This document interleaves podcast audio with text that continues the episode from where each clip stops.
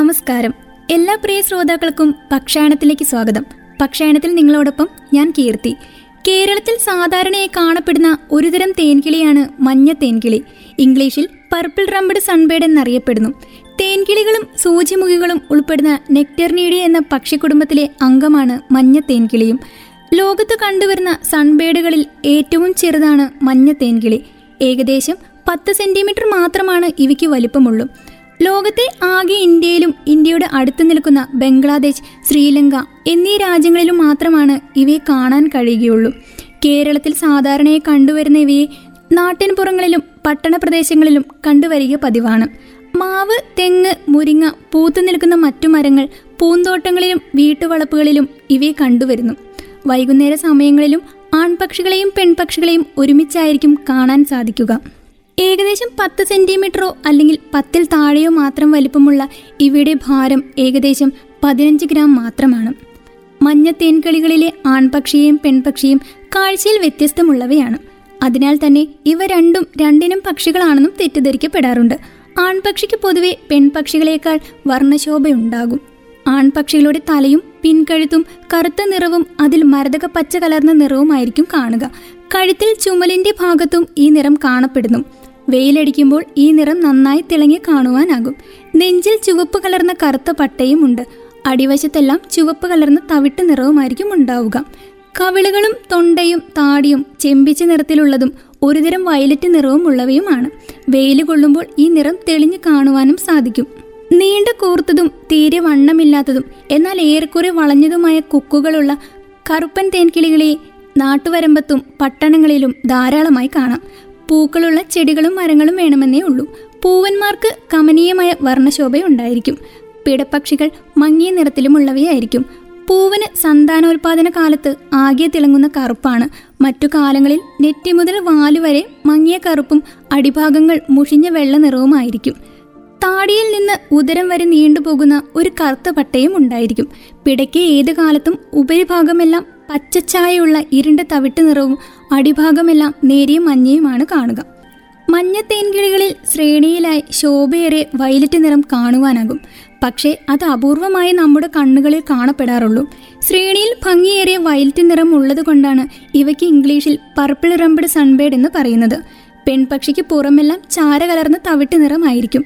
താടിയും തൊണ്ടയും ഇളം ചാര നിറവും ശേഷം ബാക്കിയെല്ലാം മഞ്ഞ നിറവുമായിരിക്കും. പക്ഷിയുടെ കണ്ണുകളിലൂടെ പോകുന്ന കറുത്ത പട്ടയും അവയ്ക്ക് മുകളിൽ അവ്യക്തമായ ഒരു വെള്ളപ്പുരുകവും ഉണ്ടായിരിക്കും. മഞ്ഞ തേൻകിളികളുടെ കണ്ണുകൾക്കും ചുവപ്പ് നിറമായിരിക്കും ഉണ്ടാവുക. കേരളത്തിൽ കാണപ്പെടുന്ന മറ്റൊരു തേൻകിളിയാണ് കൊക്കേൻ തേൻകിളി. ഈ കൊക്കേൻ തേൻകിളികളുടെ കൊക്കിന്റെ അത്രയും നീളം ഇവയുടെ കൊക്കിനില്ല എങ്കിലും നീണ്ടതും നേർത്തതുമായ തേൻ കുടിക്കാൻ ഒതുങ്ങുന്നതുമായ കൊക്കും അതിനൊത്ത നീളവുമുള്ള നാക്കുമായിരിക്കും ഇവയ്ക്കുണ്ടാവുക. മഞ്ഞ തേൻകിളികൾ കേൾക്കുവാൻ മധുരമായ വ്യത്യസ്തമുള്ള നിരവധി ശബ്ദങ്ങളും ഉണ്ടാക്കാറുണ്ട്. പേരിൽ സൂചിപ്പിക്കുന്നത് പോലെ തന്നെ മഞ്ഞ തേൻകിളികളുടെ പ്രധാന ആഹാരം പൂന്തേനാണ്. പൂക്കളിൽ നിന്നും പൂന്തേൻ നുകരാൻ പാകത്തിനാണ് ഇവയുടെ കൊക്കുകൾ കാണപ്പെടുന്നത്. അതുപോലെ തന്നെ കൊക്കിനേക്കാൾ നീളമേറിയ നാക്കും ഇവയ്ക്കുണ്ട്. പൂന്തേൻ വലിച്ചെടുക്കുവാൻ ഏറ്റവും ഒതുങ്ങുന്ന തരത്തിൽ സംവിധാനം ചെയ്തതാണ് ഇവയുടെ നാക്ക്. അഗ്രം രണ്ടോ മൂന്നോ നാലോ ആയി കവചിച്ച നാക്കിന്റെ ഇരുവശത്തുമായി രണ്ട് നേരിയ കുഴലുകളുണ്ട്. ഈ നാക്ക് ഉപയോഗിച്ചിട്ടാണ് ഇവ പൂന്തേൻ കുടിക്കുക. പൂന്തേനാണ് പ്രധാന ആഹാരമെങ്കിലും ചെറിയ പാറ്റകളെയും പുഴുക്കളെയും മറ്റും ഇവ പതിവായി കഴിക്കാറുണ്ട്. മറ്റ് തേൻകിളികളെ പോലെ തന്നെയാണ് കറുപ്പൻ തേൻകിളികളുടെയും ആഹാര രീതി. നീണ്ട കൊക്കും അതിലും നീളമുള്ള നാക്കുമുള്ള കറുപ്പൻ തേൻകിളികളുടെ പ്രധാന ആഹാരവും പൂന്തേനാണ്.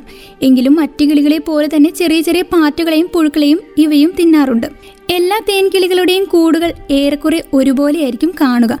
നാരുകളും വേരുകളും മാറാല കൊണ്ട് ബന്ധിച്ച് പുറത്ത് കരിയില കഷ്ണങ്ങളും എട്ടുകാലികളുടെ മുട്ട സഞ്ചികളും ചിലതരം പുഴുക്കളുടെ കാഷ്ടവും മറ്റും പിടിപ്പിച്ചിട്ടാണ് കൂടുണ്ടാക്കുക. അതിനുള്ളിൽ മുട്ടകൾക്കും കുഞ്ഞുങ്ങൾക്കും കിടക്കുവാൻ പഞ്ഞിയും അപ്പൂപ്പൻ താടിയും കൊണ്ട് ഒരു മെത്തയും പണിയും. മിക്ക തേൻകിളികൾക്കും എട്ടുകാലികളെ വളരെയേറെ ഇഷ്ടമാണ്. അതുകൊണ്ട് തന്നെ ചില നേരങ്ങളിൽ എട്ടുകാലികളെ തിരിഞ്ഞുകൊണ്ട് ഇവ വീടിനുള്ളിലേക്കും വരാറുണ്ട്. പല സസ്യങ്ങളുടെയും പരാഗ വിതരണത്തിന് മഞ്ഞ തേൻകിളികൾ ഗണ്യമായ പങ്ക് വഹിക്കുന്നു മാത്രമല്ല സസ്യശത്രുക്കളായ പലതരത്തിലുള്ള കൃമികളെയും പുഴുക്കളെയും കീടങ്ങളെയും പിടിച്ചു തിന്നും ഈ പക്ഷികൾ നമുക്ക് ഉപകാരം ചെയ്യുന്നു. മഞ്ഞത്തേൻകിളികളുടെ ഒന്നോ രണ്ടോ കൂടുകൾ ഏത് കാലത്തും കാണാമെങ്കിലും ഇവയുടെ പ്രജനന കാലം ജനുവരിക്കും ഒക്ടോബറിനും ഇടയിലാണ്. ഈ കാലത്ത് പൂവന്മാർ ഉയർന്ന മരച്ചില്ലകളിലൊക്കെ പോയിരുന്ന് പാടുക പതിവാണ്.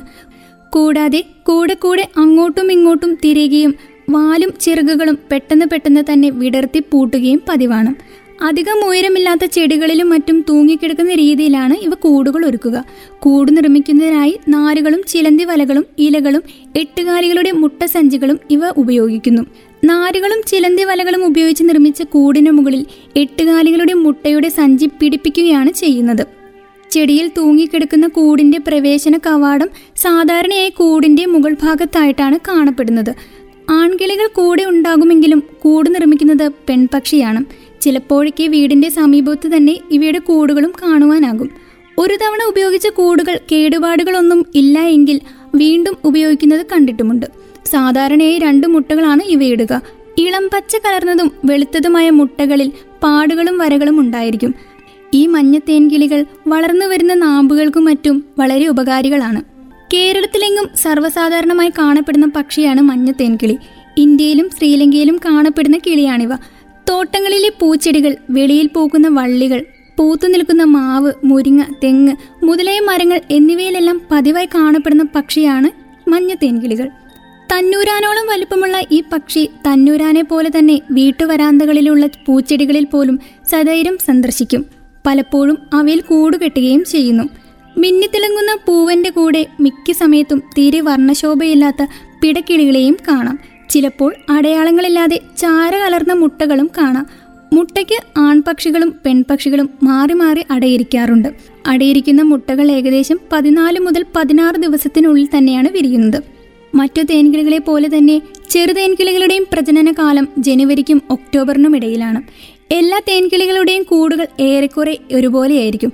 നാരുകളും വേരുകളും മാറാല കൊണ്ട് ബന്ധിച്ചതുമായ കരിയില കഷ്ണങ്ങളും എട്ടുകാലികളുടെ മുട്ടസഞ്ചികളും ചിലതരം പുഴുക്കളുടെ കാഷ്ടവും മറ്റും പിടിപ്പിച്ചിട്ടാണ് ഇവ കൂടുകൾ ഉണ്ടാക്കുക.